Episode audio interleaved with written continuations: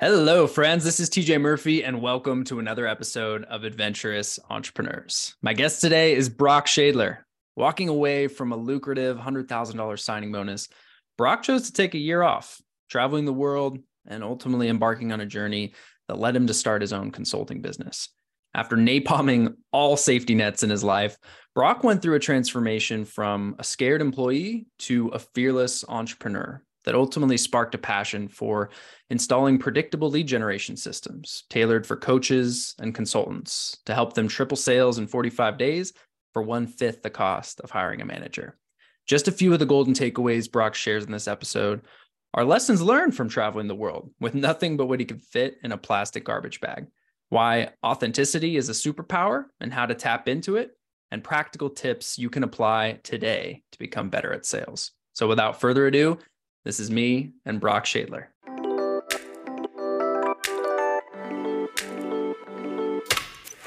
Welcome to the Adventurous Entrepreneurs Podcast. I'm your host, TJ Murphy. Since quitting my corporate nine to five and starting a business while backpacking through Asia back in early 2017, I've had the privilege of learning from some incredibly adventurous entrepreneurs. Through these conversations and my own journey, I've learned that much like in life, entrepreneurship is an adventure. On this podcast, I explore the journeys of top performing leaders in their fields. These wide ranging conversations include tactical business advice, how I built this insights, lessons in leadership life hacks, travel stories, favorite hobbies, and insights into living a purposeful and joy filled life. Adventures await us, so let's dive in. Hey, hey, Brock, welcome to Adventurous Entrepreneurs. Hey, what's happening, TJ? Good to be Good. here, man. Good to have you here, man. Good to have you here. So, we met a few weeks back and you gave me just a glimpse of the unbelievable journey that you've been on. So, I'd like to start there. And to tee this up, Let's start with you walking away from a hundred thousand dollar signing bonus to travel the world, literally taking a year off from work, carrying only what you're able to fit in a plastic garbage bag. Like, give us a little bit of background on, on what you were doing before that, what you did yeah. on this year long adventure, and then what that journey ultimately led you to be focusing on today. Yeah. Wow. Yeah, we are we are jumping right into the meat of it. That's what I like to do. I, I did want to note your complexion looks perfect. I don't know if it's a filter. Oh, I don't know if it's the San Diego no, man. sun, but I, I got just... I got a little sun. I got a little sun. I got my ring light. It's uh-huh. I don't know. I appreciate it. That's what I should have done. Should have brought in the ring light. Um. Yeah. So. Um. Yeah. In terms of the the bonus, um, that whole journey that sent me off, where should where should I pick up? Man, like so what were you before doing? That? What were you doing before the trip? And then yeah, where where yeah. did it take you? Yeah. So um been in sales a very long time. You know, I think like many, I got into sales because you know that's the only job that's always hiring. You know, I was at a point where I was applying to laundromats, applying to you know uh you know, do groceries at Albertsons, like in Boise, Idaho. You know, I was just like looking for any job running out of money. And I applied for the only job that's always hiring, which is door to door sales or commission only sales. And uh, didn't know it at the time, but my parents were quite embarrassed of me around that. And they actually told me later, I was like, okay, thanks for not telling me during. That probably would have really spun me out. But they for were supportive and yeah, I just, you know, I kind of was fortunate that I've had good mentors around me. I mean, as soon as I started that, uh, you know, I ended up knocking on a door of the top sales guy for Vivint smart home systems. Nice. So I knocked on that guy's door, didn't know what was what the future held. I just knew that I was a month into this, didn't know what I was doing, but I was hungry. I knew that I was hungry, back against the wall. I was willing to do whatever it took to figure this thing out. And this guy took me in and he's like, You're in the wrong industry the right industry, the wrong product. Brings me in, shows me his sales team, shows me his check that he had made. And that inspired me. And I was on a plane the next day to California um, to go train and learn door to door home security sales. And that kind of led me on a journey to uh, ended up managing. I was with the company for about three years. Ended up managing a team for them in Hawaii for a couple years, which was cool. Um, bouncing around all the islands, and that was a great experience. And that was around the time that solar was getting really hot. Mm-hmm. So Vivint created an arm of solar. I was interested in that. Solar City was, you know, really running the show at that time with their door-to-door operation, which they've since shut. Uh, Elon Musk's company, yep. and I was a total Elon Musk fanboy, and I was like, "Ooh, you know, if I'm gonna do solar, you know, I'm gonna I'm gonna go work for the best." You know, and no knock to my my guys at Vivint still selling there, but that was my that was my perspective at the time. So I I jumped ship. I uh, went over to a recruiting event in San Francisco, joined the team there, and I basically started all over. I didn't take any of my accolades with me. I didn't take any of my management with me. I started back at the bottom, and it was a risk I was willing to take because I was just like, this is an industry I want to be in, and I'm willing to start at the bottom if that's what it is. That's what I have to do. And yeah, I think uh, within six months, I was already a regional uh, manager uh, of the company, building out a team in Bakersfield.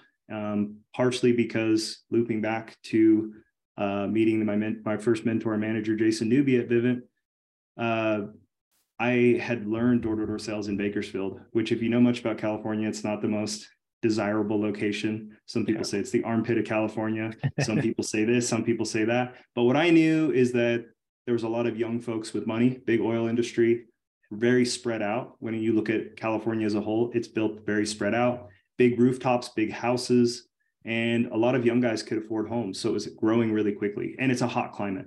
Yeah. Generally, right? As well for solar. So yeah, so it wasn't a desirable location. And I mean, I think a lesson in there to to folks that are wanting to move up is, you know, do things that others aren't willing to do, or sometimes be willing to do the work that's not as sexy as the other work. And sometimes, you know, there's high paying jobs out there just simply for doing doing something harder or something perceived to be more difficult or less desirable than other roles. And so I took that and I ran with it. Um, ended up managing a team. We ended up building. I had a partner at the time. We ended up building the largest uh, uh, solar door-to-door team in Solar City's company. We wow. doing quite well, and that leads into uh, the pivotal moment uh, for for really my journey and kind of finding myself and um, really getting out of the country and and uh, traveling. Uh, but yeah, it was about that time we were we were. I mean, it was at the peak. We were killing it. We were growing at breakneck speeds and making more money personally than you'd ever made. I would imagine. Yeah. yeah. Oh yeah, yeah, definitely making the most I made it at that time by leaps and bounds. And we were starting to get noticed. You know, we were getting recognized and companies were approaching us. And I kind of brushed them all off because I was happy where I was. Um, and my partner at the time was really, you know, he was like, hey, we really should field these offers because the offers were heating up. We were getting some pretty, some pretty great, you know, offers thrown our way to kind of buy us out and bring us in. Um, I didn't know it at the time, but he kind of negotiated a different role pitched it to me. And yeah, I, I ended up taking an offer at a company to go run a, a team for them. It was like a Sunrun company. And they, yeah, I mean, it was, I'm 20, I'm 24 at this time. Wow. I think I'm 24, 25, maybe max. And these guys offered me a hundred thousand dollars. You know, they wired me a hundred grand just to come manage their team and bring my team with me. And that was a really hard thing to turn down at that time. And I, I really Imagine. waited. I really waited because I, in my heart and in my gut, I didn't want to move. Uh, but the money definitely talked and I made the move. And uh, of course, all my worst fears were confirmed when none of my all-star players, because they didn't receive a check per 100 grand, you no. know, they were happy where they were at. We had built good culture. We had had a great team. And so I lost really um, the majority of my A players and kind of took over a lot of the folks that were kind of on their way out sad to say. But a lot of the folks that weren't really getting their footing yet, they were the ones that came over to the new company. Um, and just kind of seeing how things were done over there, it was a total culture dif- differentiator. Um, it just didn't really pan out. And I had some sleepless nights, tossing and turning, sweating, and being like, I, I made the wrong decision. Um, which in hindsight, it's like, it's exactly the decision that I needed to put me on my path. It was a great learning moment and it was really the moment for me was just, you know, knowing to never take the money again, you know, do, do what feels right in your gut. Uh, but I, but I had to learn that lesson the hard way. So I did the hardest thing I could imagine. And I pulled out of the company. I wired them the money back and I took a year off of sales because now I'd lost my role and I yeah. quit my new role and all the goodwill I had built, all the, you know, momentum I had built, it was all gone. And I was really questioning, what do I do next? Do I get out of sales? Do I get into a different field? Do I just do something completely different altogether? I don't know, but I need time to figure it out. So it was about that time I had a buddy invite me to Thailand. It was a two week trip. Yeah, good place to go find yourself. good place to go find yourself and uh, you know a baller on a budget. It was good timing. Um, I jumped on that, went out there with two buddies, and two weeks later, I'm on an island, you know, Koh Tao, getting my dive cert.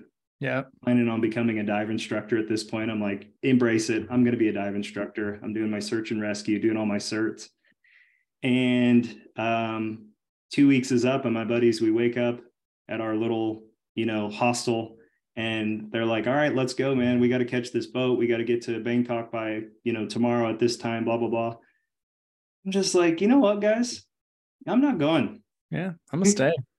I'm not going. And they're like, dude, come on, man. Like, you're an idiot. Let's go. And I'm like, no, I'm staying and so they couldn't fight me out of it and they they headed off and that's what started a, a year long trip through southeast asia and just kind of getting to know myself uh, getting out there a little bit um, making a bunch of new friends and meeting a lot of other people on the other side of, of, business who work remote it really opened my eyes to remote work and remote sales and a whole nother world that i just you know you don't really know when you're living under a rock living in bakersfield you know going door to door every day selling solar Gosh, I mean, it's like it's so.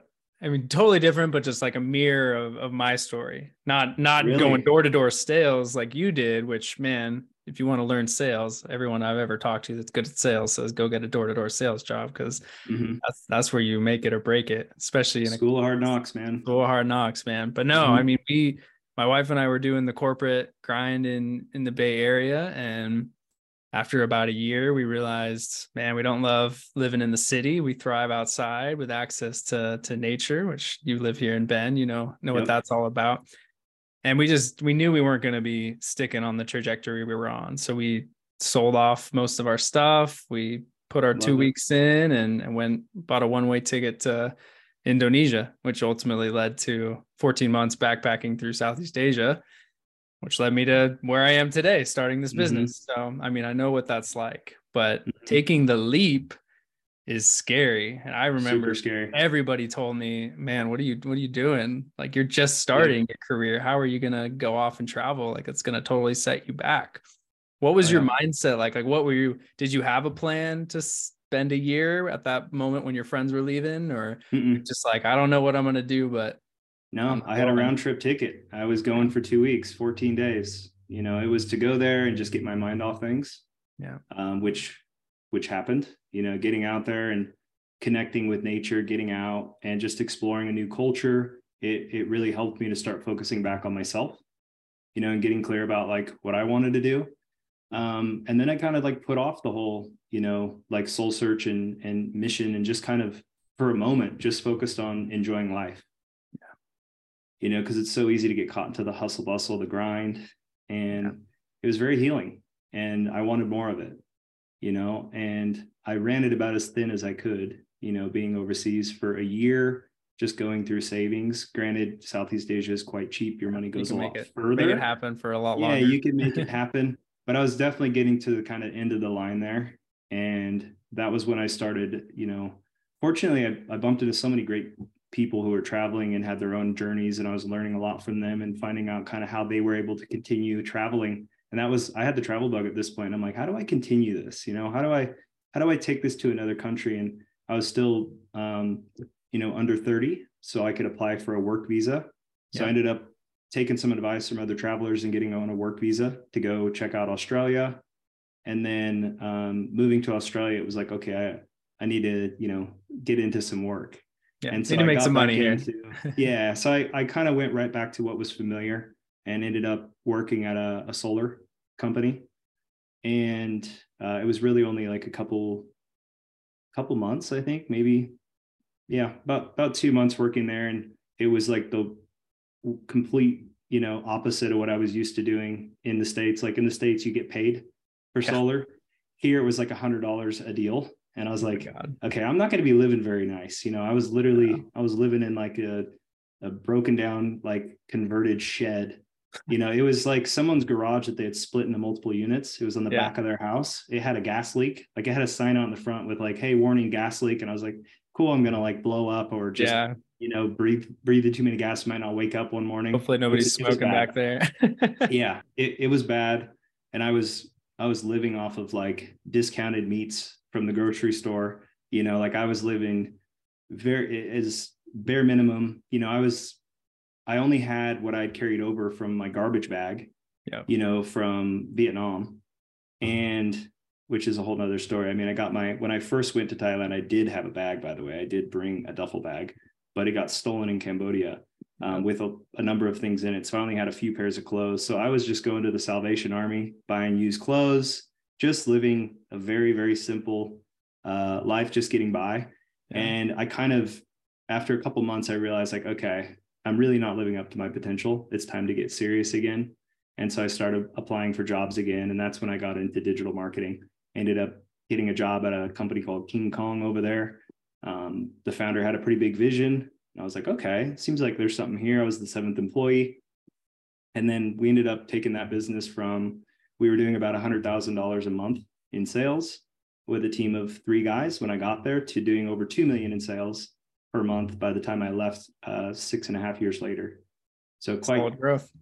quite wild, you know, growth is a wild ride. And I definitely got lucky, very, very, very lucky to have picked a, an agency that was growing at that speed because a lot of founders have these big ideas and it never comes to fruition, you know? So I wasn't sure what, what, I was on, you know, it's hard too. It's hard. You can have a big Hard vision world. and it may not really play out, but, but this guy really um, threw down. And so I was really fortunate. I learned, learned a ton, you know, learned a ton there.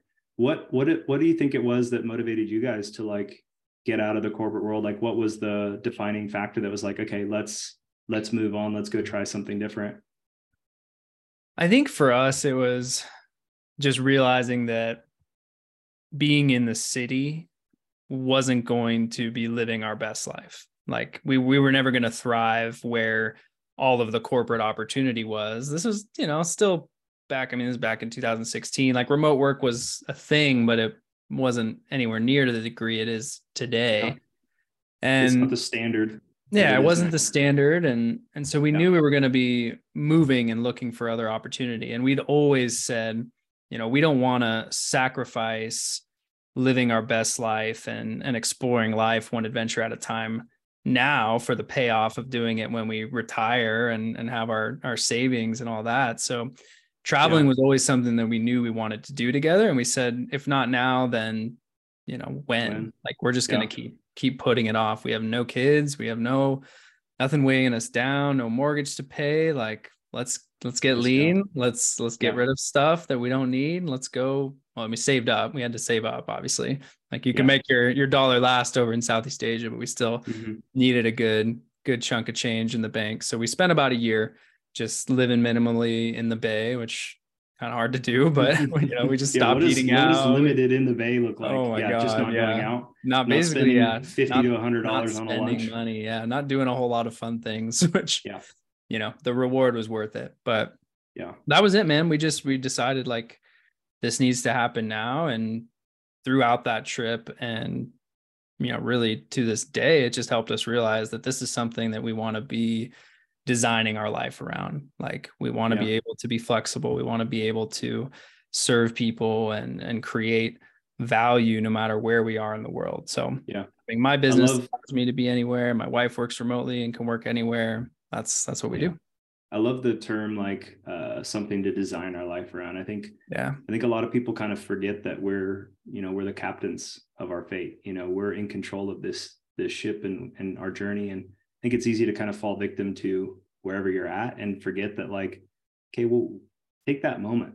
You know, and maybe for me it was that moment of a year off of work, which I know not all people could just take a year off work like right now at the drop of a hat, but like you guys did, you guys planned. yeah. you got We to plan planned around for it It was a plan. And I was fortunate that I didn't have to plan. I just went on a whim. Granted, if I had more money saved up, would that have been a better experience? Sure, maybe. But I Maybe. went for it. Maybe not. Maybe, maybe Yeah. not. Yeah, who knows? You know, um, definitely finding out what I was capable of living off of. Like, you know, I was staying at places for extended periods of time where it was two dollars a night. Yep.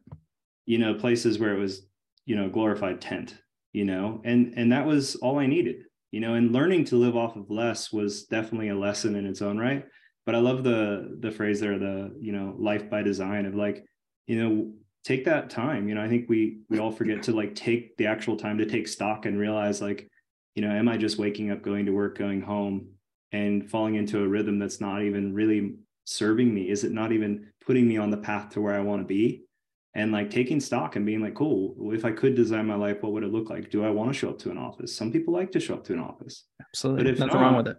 Yeah. And some people like being in the city. You guys said this isn't sustainable. You need to be around nature. Well, for others, they like being in the city. They want to be right in the heart of Seattle, right in the heart of San Francisco, be in the Bay. Yeah. If that's your thing, then rock it. But like whatever that is, like get clear about it. And if you're if you're noticing, you know, that you're not um I guess if you're if you're noticing that you're out of whack with yourself or incongruent with yourself in some way and you're like not happy with that area of life, like figure out what needs to change yeah. and figure out a path to get there or get a mentor that can help you. But figuring that out is really key, right? Because otherwise you just fall into the trap of just doing the same thing and just like slowly getting depressed or slowly being like, yeah, this is not, this is not what I want to be doing. It's so monotonous. 100%. Hundred percent, man. It's so easy to just go on autopilot, and you know, if you're not steering the ship, more often than not someone's steering it for you and you're going to look back right. one day and be like where did the time go so right with you there man. But let's bring yeah. it forward because you're yeah. working on some cool stuff today. So you left king kong eventually. What are you focused yeah. on with your company tiger blood? Love the name. Yeah. Yeah. Thank you man. I appreciate that. So you know it, it kind of was birthed out of you know when you work you know i worked at an agency for so long and i was strategizing you know marketing campaigns for businesses and it just kind of, it started weighing on me.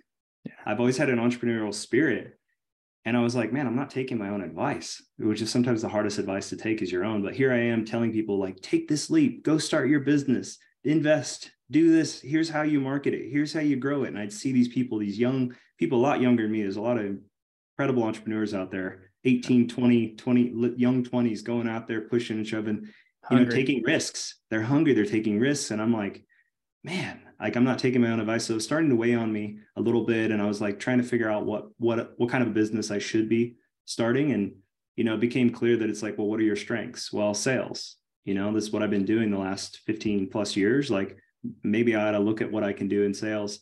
And I started looking at our clients, you know, and as in any, any agency, no matter how good you are, you're always going to have some amount of turnover. There's going to be clients that you work your butt off for, and for whatever reason, they don't stick around, you know, and even clients you're helping get a return on their investment right? That they'll still on occasion cancel because of this or that. There's there's things that can happen but i started taking stock and, and asking our team hey why did my client cancel? You know this seemed like such a good fit. Like why did they cancel? Well you know they they we were generating good leads for them but they weren't able to close them. So i started contacting it was like a light bulb moment. I started contacting oh. my clients right? I started contacting my clients that canceled being like hey or that on the verge of canceling. I say hey it sounds like things aren't going well hey, I'm, I want to help you guys. You know, I, I believe in you guys, think you guys have a great product, great service, or whatever. But let's figure out what's going on. Like, why aren't these leads converting? Can you send me some calls? Sure. You know, uh, you know, they weren't going to turn down some free free advice there. Free advice. And I started kind of reviewing calls, and it was clear to me. It, you know, when you have so many repetitions, I've had thousands and thousands of repetitions now on what a sales call, you know, what a optimal sales call looks like, it was really easy for me to nitpick and be able to show them where things went wrong and help them restructure their calls. So I started doing that. Um, some of the clients were um, able to get back on track, and that was super rewarding. And then I started pitching it on the front end. I started, you know, winning deals. You know, here I am pitching a deal, and they have three other marketing agencies pitching them. But I am differentiating myself because I'm giving them ridiculous amounts of value in addition, saying, hey, if you guys come on with us, not only do you get everything we've talked about on the st- strategy side, but like I'll also walk through and make sure you guys are closing these deals. And they were like done. So that was really helping me on the on that side. And then it just got to a point where I'm like, you know, there's a business here. Yeah. Like I should be charging for this. And you know, there's really something here. And it became a passion. It became something that I was that really lit me up. It was exciting and it was like the thing. So I ended up uh, one of the other guys on our team. Uh, he's also an American working in Australia at the time. Uh, we uh, he's down in Orange County. We decided to do it together because he had kind of had a he had been doing some similar things with clients, and so we just decided, hey, let's let's go all in. And uh, it was just this year, you know, we finally made the you know, the move to Took go all in on our business. Yeah. You know, as I call it, just napalm every safety net in our life. Burn it all. Burn, Burn the it all. boats. light it on fire. Anything that's safe, just burn it. And it took a lot of courage to kind of step out and do it. I mean, I wish I would have Sure done it did. I think a lot of entrepreneurs will agree they wish it would have. Their biggest regret is not doing it sooner. But the time was right. Time was right. We made the move, um, and I'll never look back. Like I'll never, you know, uh, for me, I'm just at a place now where I'm like, I couldn't imagine working for someone else. I love this process.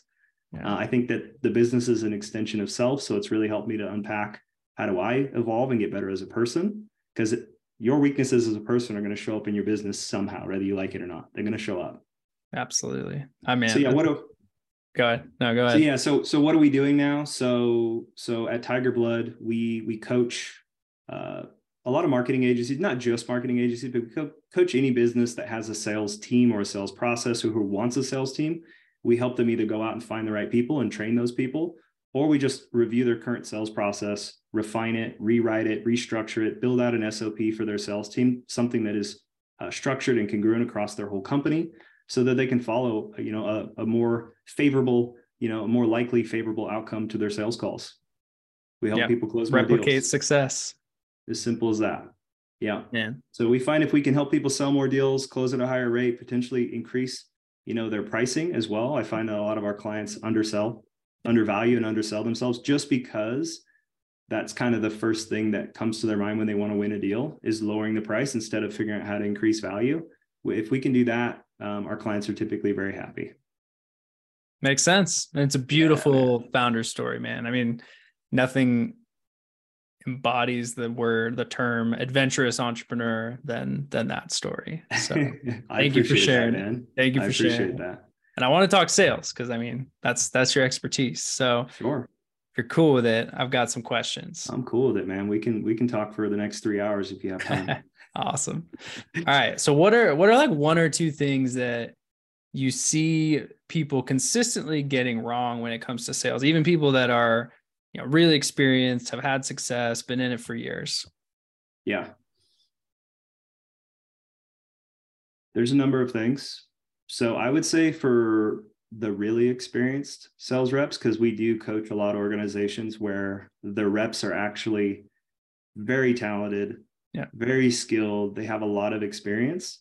The things that they typically miss out on are for a skilled person is setting a proper frame a frame being like the upfront contract of the conversation of what kind of conversation's about to be had and Yeah. the boundaries of that conversation. That seems to be skipped a lot. The other two critical ones that I noticed seem to be skipped over is buy-in from the prospect, urgency. So I just noticed most calls lack urgency. Um, and then I would even say that a lot of really experienced folks still don't grasp rapport. I think it's probably one of the most misunderstood parts of sales for whatever reason. I think it's because it's changed over time. So, like the idea of rapport used to be, for example, like, so cool. So, oh, you're in Bend. Okay, cool. How long have you lived there? Oh, do you have kids? Oh, cool. What do you guys like to do on the weekends? You know, and really, rapport seems to be hyper focused on these little connections that you have, Mhm. which I'm not saying aren't important. But for me, like rapport is best described as trust and responsiveness from your prospect. That's what I define as rapport trust and responsiveness from your prospect. And I think the way to really get that dialed in is to go deep with this person, really deep. And if you can, a good way to describe this or an example of this is if you can understand your prospect's problem at a deeper level than they do, just one one example of deep rapport, then they automatically they have a deep connection. They're like, man, this guy gets me. Like this dude gets me. So really understanding their deep desires and how it's going to impact them and the significance to their life around their goals, those things those things drive home a much deeper rapport in my opinion than surface level connections. Yeah, 100%. Can you give me like an example of some of those, I guess, probing questions would be how I would describe it in terms of building rapport and really getting that deep clarity to where you can yeah. articulate what it is before they've even really put it into words. Yeah, and I'm I'm kind of laughing looking at myself on the camera right now because I'm looking a little sweaty. Um, just for anybody watching, um, I thought I was really cool, and I was going to install a Google Nest uh, smart thermostat because oh, I rent out my house when I'm gone. Yeah, and I was like, oh yeah, I'm going to do this. I uninst- I turned off the power. I uninstalled my my thermostat and I even like painted the wall since the nest is smaller. It looked all nice, waited for that to dry. I go to install the nest and I'm like, oh, that's weird. I got a couple extra wires and I'm not an HVAC specialist. This isn't good. I start Googling it. It's like it's not compatible. So I uninstall it, put on the other face, flip on the power, and now I don't have AC. So Sweet. my house is pretty warm right now. Yeah, it's um, getting it's getting hot here in Bend this week. So it's getting warm. not great timing. Warm yeah. Um, so I'm just kind of like, yeah, that's cool.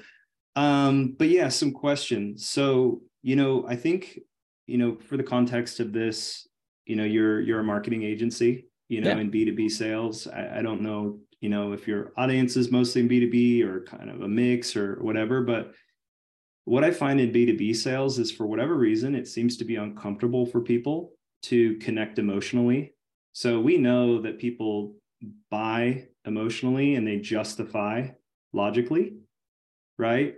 So if you're not getting into the emotions of your prospects, you're you're missing the biggest checkbox, you know, the the biggest thing to check off. And so some of the questions I like to ask is when I'm probing and I'm finding out someone's goal, you know, you might ask a question like, cool, so what kind of goals and objectives do you have this year? Like, what are you guys wanting to do with the business? Yeah. And they might say, oh, well, we want to double the business. We want to go from doing 500,000 this year to, to a million over the next 12 months.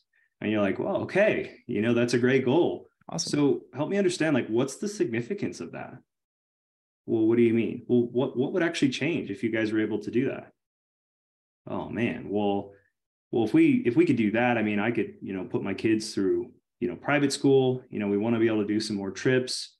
Um, you know, okay, what kind of trips? but get really dive into what is that significance that's that's my key like if you want to write this down anyone that's watching this like as soon as you ask that goal question you need to ask why is that significant to you and it's the adding in that little to you at the end that personalizes it and it opens the door to making it an emotional question and so now they're sharing things about their personal life and why that's important to them the importance of getting into that with them is now there's now there's a connection outside of just financial goal, a business objective. Now there's something that is really creating a why for them, a strong why, which is going to help you when you go to close this deal because now there's some natural instilled urgency. Like, man, I'm starting to connect this future reality with what this guy is potentially offering us. Right. And we call that cognitive dissonance, right? Where you have a prospect who's in this world, they're living this way. This is what their life looks like but they really want to be here. And that's cognitive dissonance in the brain. It's where you're not congruent with where you want to be.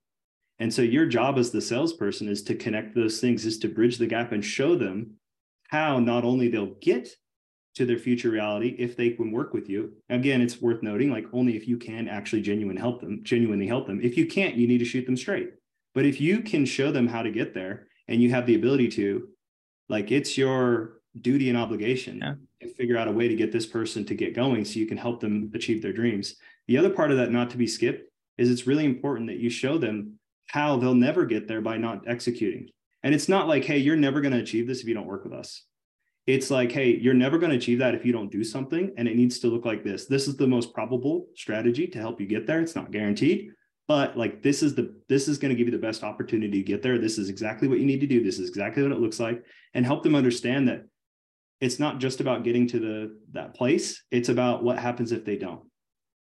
So to me i look at the emotional side of it being checked off.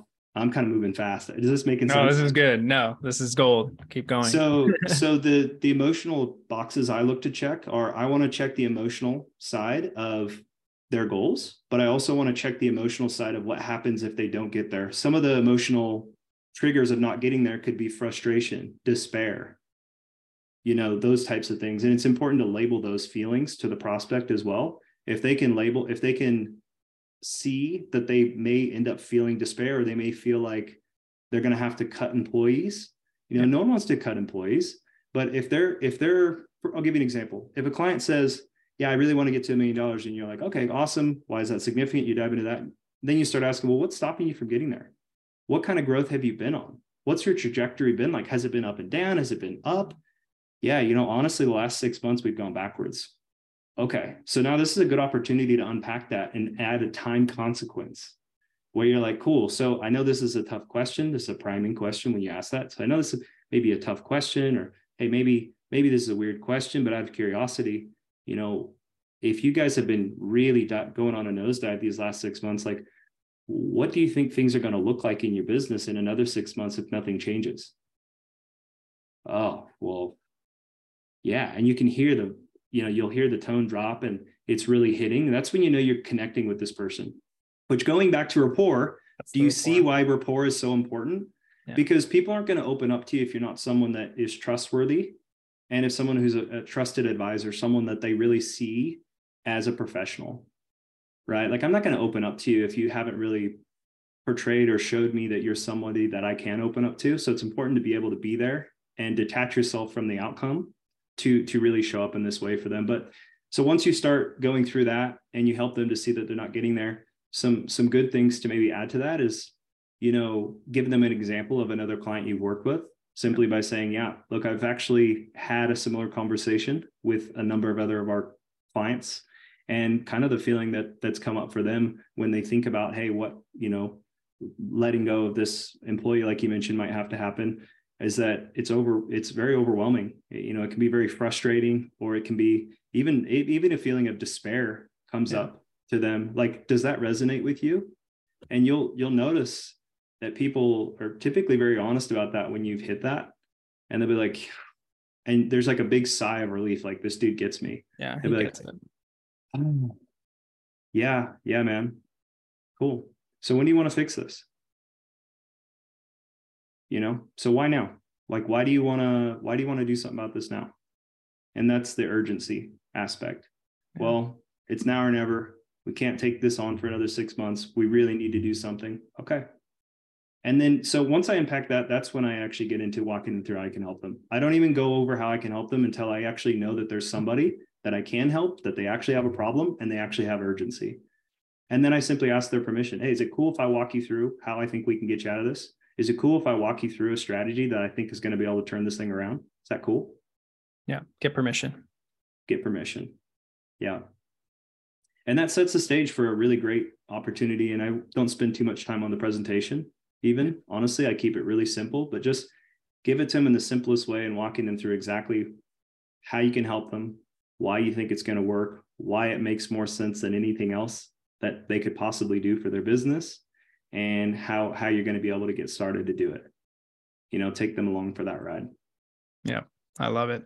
And most people have not been sold to in that way because 99% of conversations are price driven and they're just like okay what are you what are you trying to sell me? So when you take that time to really dig down deep to the core of what they're trying to accomplish and what they're trying to avoid you're building that authority based on trust at a level that most have never experienced before. So yeah.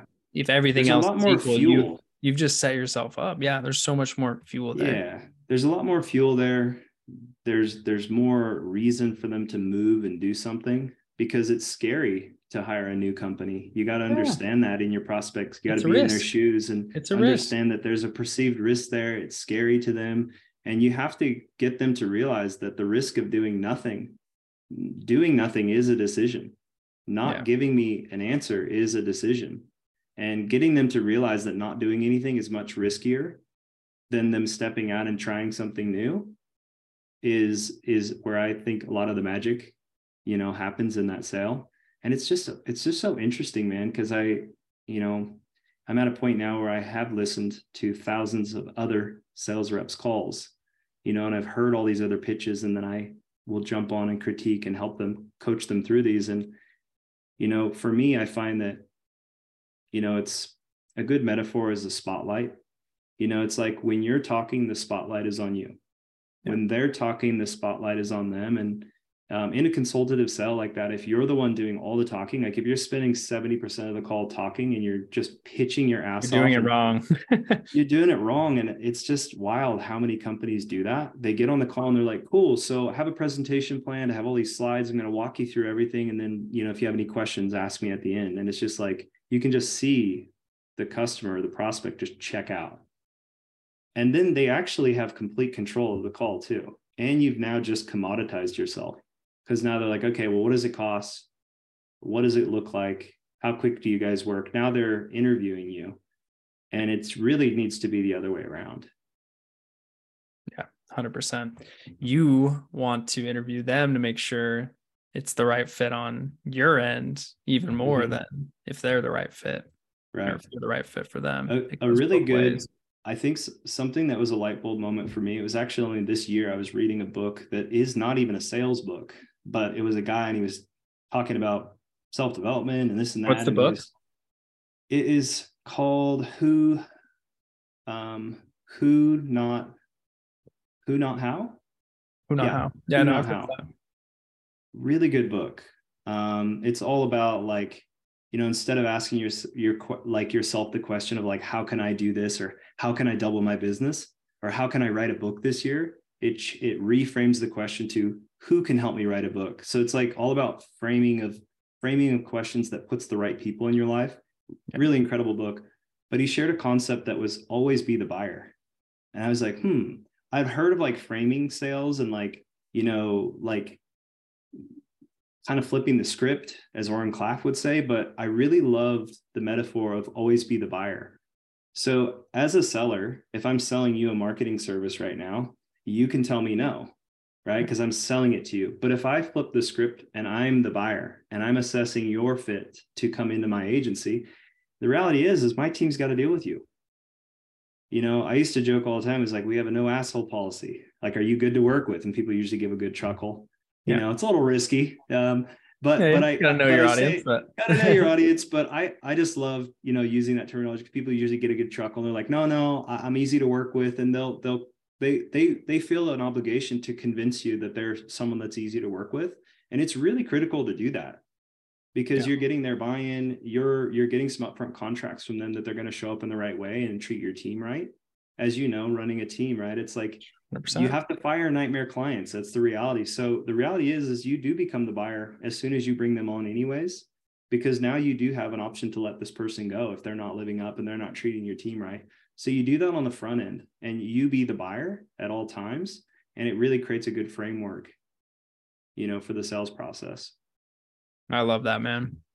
Yeah. I was going to ask like what are what are two to three small but powerful things that anyone can incorporate into their sales process but you already covered a bunch of them but i would add if you have anything like I can riff. Is there brother. anything? Oh, I know you can riff. Is there anything leading up to a call or in the follow up after a call that is small and easy to do, but can make a huge difference? Yeah. Yeah. So first off, like there's an old saying, like the fortunes in the follow up. It, it's very yeah, true. Very true you know, for whatever reason, I notice a lot of companies have zero follow up or or such a simple follow up that it's like, hey, you know, uh, Roger, great speaking with you. Uh, just following up on the proposal I sent through. You know, and a lot of people watching this are going to be like, yeah, I've done that. You know, heck, I, I've done it myself. Heck, I've done that. Know? Yeah, right. We've all done it. It's just, it's kind of like the most natural thing to do. Yeah. So for me, there's really two. There's two critical things when following up. There's more, but here's two big ones number one, make sure that you always have a follow up set. So for me, if I'm, if I have a great call with you, right, and you're obviously someone who's checked all the boxes, I'm not going to send a proposal to someone who hasn't checked all my boxes. It's a waste of time. And one of my boxes would be price. You know, floating some, even if even if you have a very complex pricing model, at least giving them a window and checking with them hey how does that sit with you? Is that is that kind of budgetable to you guys? Is that where are we at? Because if it's completely out of whack then be like hey thanks for your time man. It's you know you know I, I you know this is where we're at so it looks like we're on different levels. It's all good. But hey and maybe give them a game plan. Don't just end it. Okay you don't have the money bang. Maybe get a little bit of a game plan. Well hey look i'd love to work with you. So let's get a bit, bit of a game plan like what needs to happen for you guys to be able to have this kind of money set aside? Take that extra step but let's say they check all the boxes and you're going to send a proposal. To me, it's it I trying to think of the word for it, but like um, it's irresponsible. I would say I would go as far as it's irresponsible to say, okay, cool. Well, TJ, I'll send you a proposal, um, and then when you get that, you know, let's get another time together and let's schedule we'll another call. Yeah.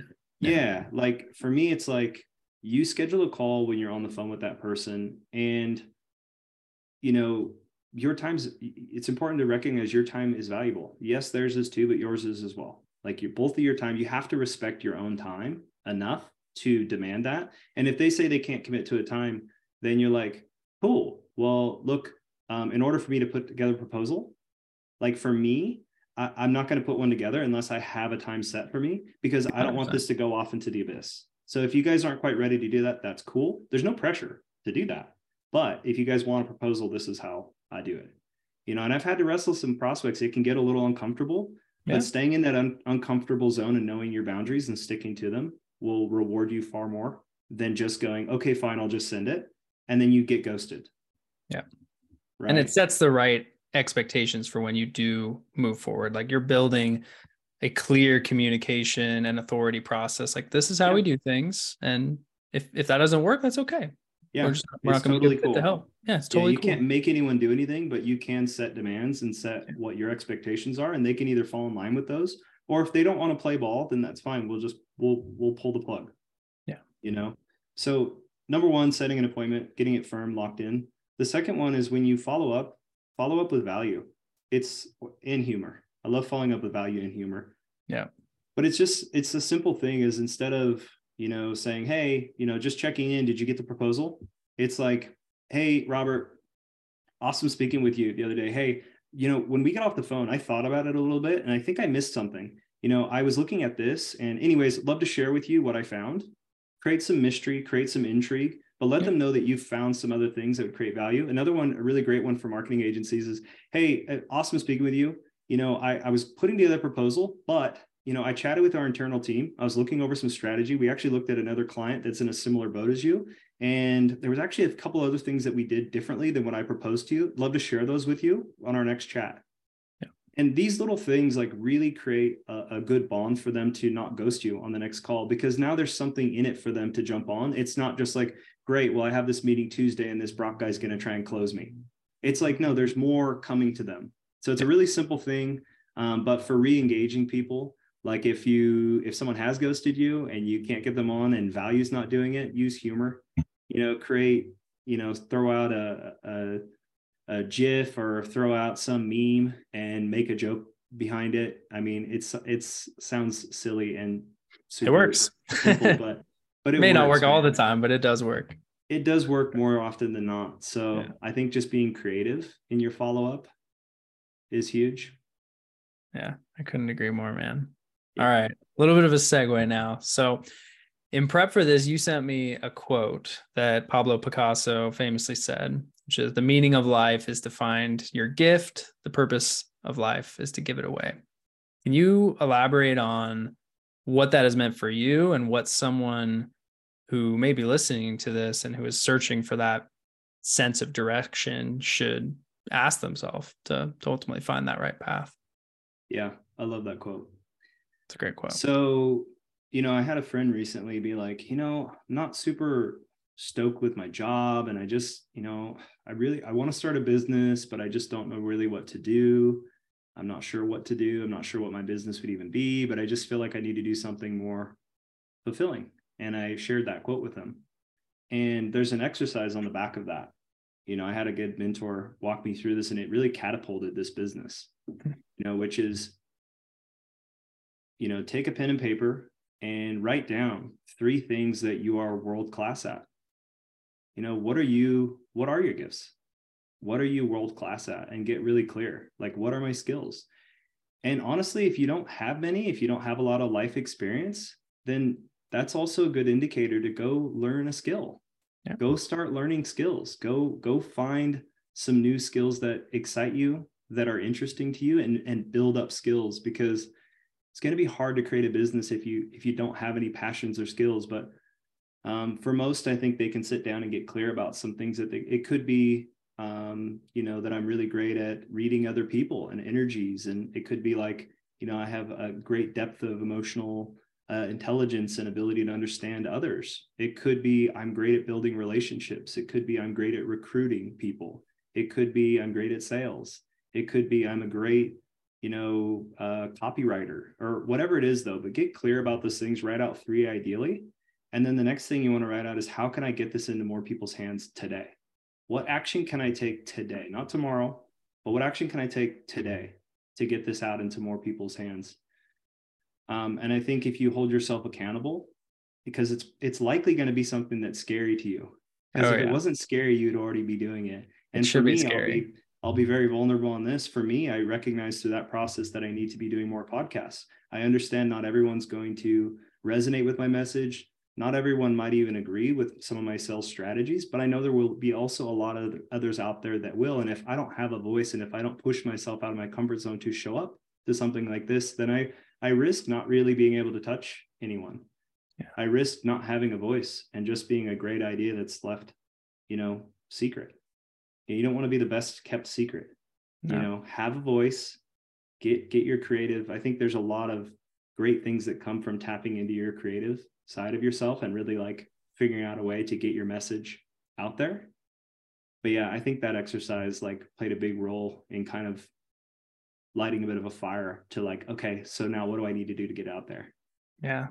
And it's simple. Like anyone can do that, but yeah, it's scary. So I commend you to uh, for your follow through. I mean, jumping on a podcast, it it's still intimidating even though I've done 35 of these. Anytime I get on someone else's podcast, I'm always nervous for it. I, yeah. I'm always second guessing myself. What value do I have to give? But you know, like you said, man, not everyone's gonna resonate with your message, but you know, I can say you've provided so much value here today. Anyone that listens yeah, to this is going to walk away with some golden nugget that they can go and apply. So appreciate keep, that. Keep down the path. And yeah. it's a good, good lead in here as well to, you know, something I want to touch on because, well, so let's just paint a picture here. You're in the thick of starting a new business and yeah. starting a business is tough, like, like really, really tough. You're going to fail and you're going to learn more in the first six months, 12 months of going out yeah.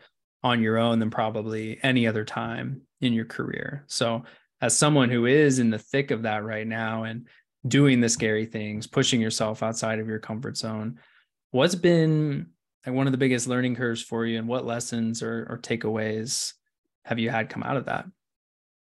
Yeah. Oh man. Um, so many, so many. Um, I think I talked a little bit about it earlier, but um, you know, your your business is really an extension of self. Yeah. Whether you like it or not. So like to become a better entrepreneur, which I am very early on my journey, but to to improve our service, to improve as a business, like I need to continually work on myself. You know, and you really just don't become who you want to be. You become who you show yourself to be. So, how are you showing up in your life every day? I'm not perfect by any means, but I do know what's congruent with self. I do know when I'm showing up in my power and when I'm being my best version of myself. I know what that feels like. I know what that frequency feels like. And I know what actions lead me to that. So, something for me is like, you know, again, extension of self. So, your physical, you know, even your physical being, it's like if you're you know not really showing up and and and you know building your health i think it's easy to not have energy at work and yeah. not to be in the right frequency so for me it's like my typical daily routine is like i wake up and give to self so it's like a very this is a very simple thing but just daily habits so it's like for me it's like you know before i check my phone in the morning you know i do 20 minutes really 30 minutes 30 30 to 45 minutes of meditation is kind of my minimum like but nice. 20 at the very, but 30 to 45 minutes of meditation. I think we all know meditation is important. We all have read about it and someone's told us it's good for you. But really practicing it every day, it is a superpower. It's it's really critical. Um, and I think it's also just the act of giving to self before you give to others. Before you check your inbox and you're already upset about an email that came through, like just first center yourself, do some meditation. It really raises your frequency. I think we all can agree that, you know, uh, like high achievers operate at a different frequency they're operating at a higher level sure. so that's your first kind of step to doing so the second one is doing something physically difficult So for me, it's like 100 burpees, non-negotiable. You know, every day I hit 100 burpees after the meditation, and I usually go for a run. You know, typically for me right now, it's been a three mile loop, so nothing too crazy. You know, and if for you, That's you all know, you need, for, though. if for someone listening, if they're like, I can't run three miles, well, start start by walking. You know, start by walking and running to get to a mile or whatever it is, but just getting something going. Um, I notice the difference immediately. Like my frequency just shifts as soon as I get that done. Yeah, so those are the non-negotiables for me. Um, I think just doing doing something hard, like the burpees aren't even about the burpees. I'm not saying, hey, do 100 burpees because it's like the perfect, you know, Yeah. workout. It, it's The about doing something that sucks. Like I don't want to do it. I hate it. I Gotta I- embrace I the suck sometimes. I, I hate it, right? But just Yeah. doing something really hard, you know, I think is uh, is really powerful because then everything else, you know, comes easy. yeah Yeah. once you've done and you've built up a habit of doing the hard things the things that you don't want to do consistently that's when it just it starts to click things fall into place because you're continuing to put yourself in those uncomfortable situations where the growth happens where the opportunities lie where the value truly is i know for me today i came back from this long weekend trip i did just jump straight into my inbox this morning i didn't do my morning workout like I normally would. I didn't do my kind of morning routine, which is a little blend of meditation and just Yeah. like kind of setting my space. Like I I compulsively clean. It is kind of a meditative practice for me. So like Mhm. I'll make sure the dishes are done and just everything's good for the day. Like that way I don't have to come in and be interrupted by it later. And I didn't do that this morning. And Yeah. my frequency feels low. I do not feel Yeah. optimal. And I Yeah. know that's a sign that tomorrow I need to get back on the horse and do the right Which is thing. great, right? Like you need Yeah. those days where you miss. Like my hit rate, I don't know if it's 85 or 95%. Like my hit rate's good, but I have days where I mess it up and I feel it. You feel it. But I think it's important to get into a good habit where you are because then when you're out of frequency, you can recognize it and you're now in control. I think I think for me for far too long I would go in and out of a good frequency. Yeah. And and when you're in it you're like, "Okay, let's make hay while the sun shines." But you're oblivious to what actually got you into that flow.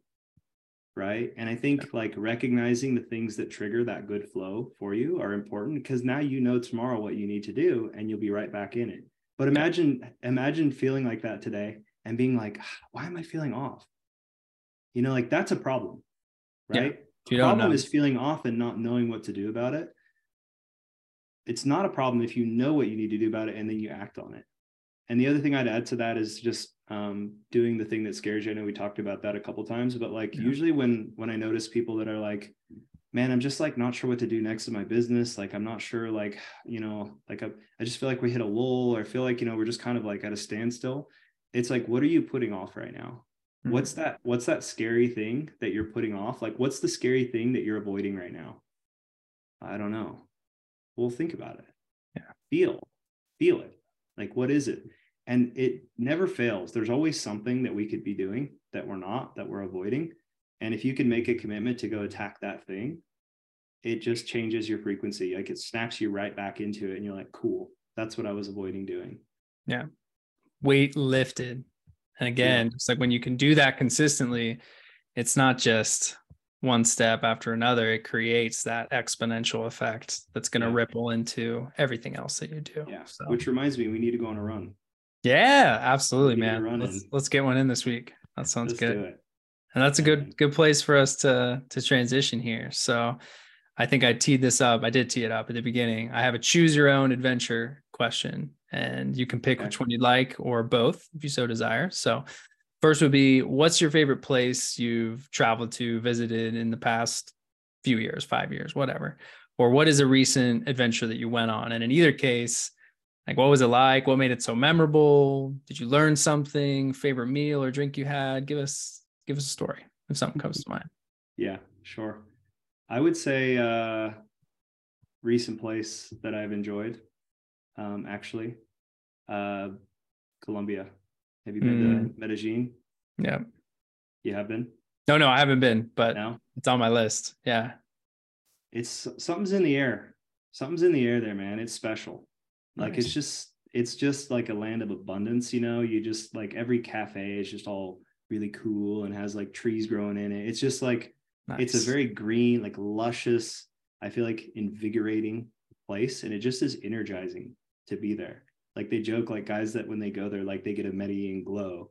You know, Yeah. like there's a glow that happens when you go down there. It's just a beautiful place. And, you know, I haven't done like a, you know, like an extensive amount of traveling all over the world, but I've been to a number of places and it just seems to be the one place that's consistently beautiful top to bottom. There's no part of Colombia where you're like, oh, there's a random This desert.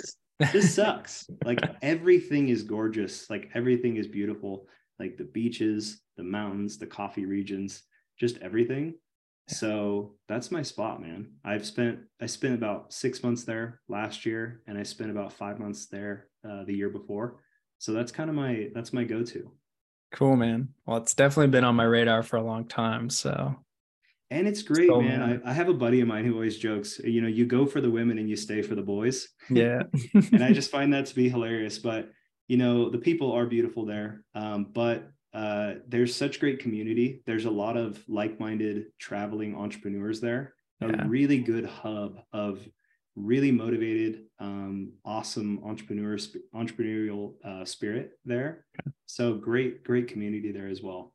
Right on. Well, actually, we've we've been talking more now that COVID. I mean, obviously, it's still a thing, but getting back out there. My wife and I, our goal has always been to travel and work remotely for a couple months here and there throughout the year. So we've Yeah. been looking for good places where we're still on, you know, central time zone, easy to to connect and work with with my clients and with her team. That's got that hub. It's got people that are connected and and doing their their thing and traveling. So Yeah, yeah, Medellin might be a good, might be a good I'll spot check it out. guys. cool. Yeah. Awesome, man. Well, what what ask, challenge, or, or parting advice do you have for for people listening before we wrap up and I ask where they can find you on socials and all that good stuff? Yeah.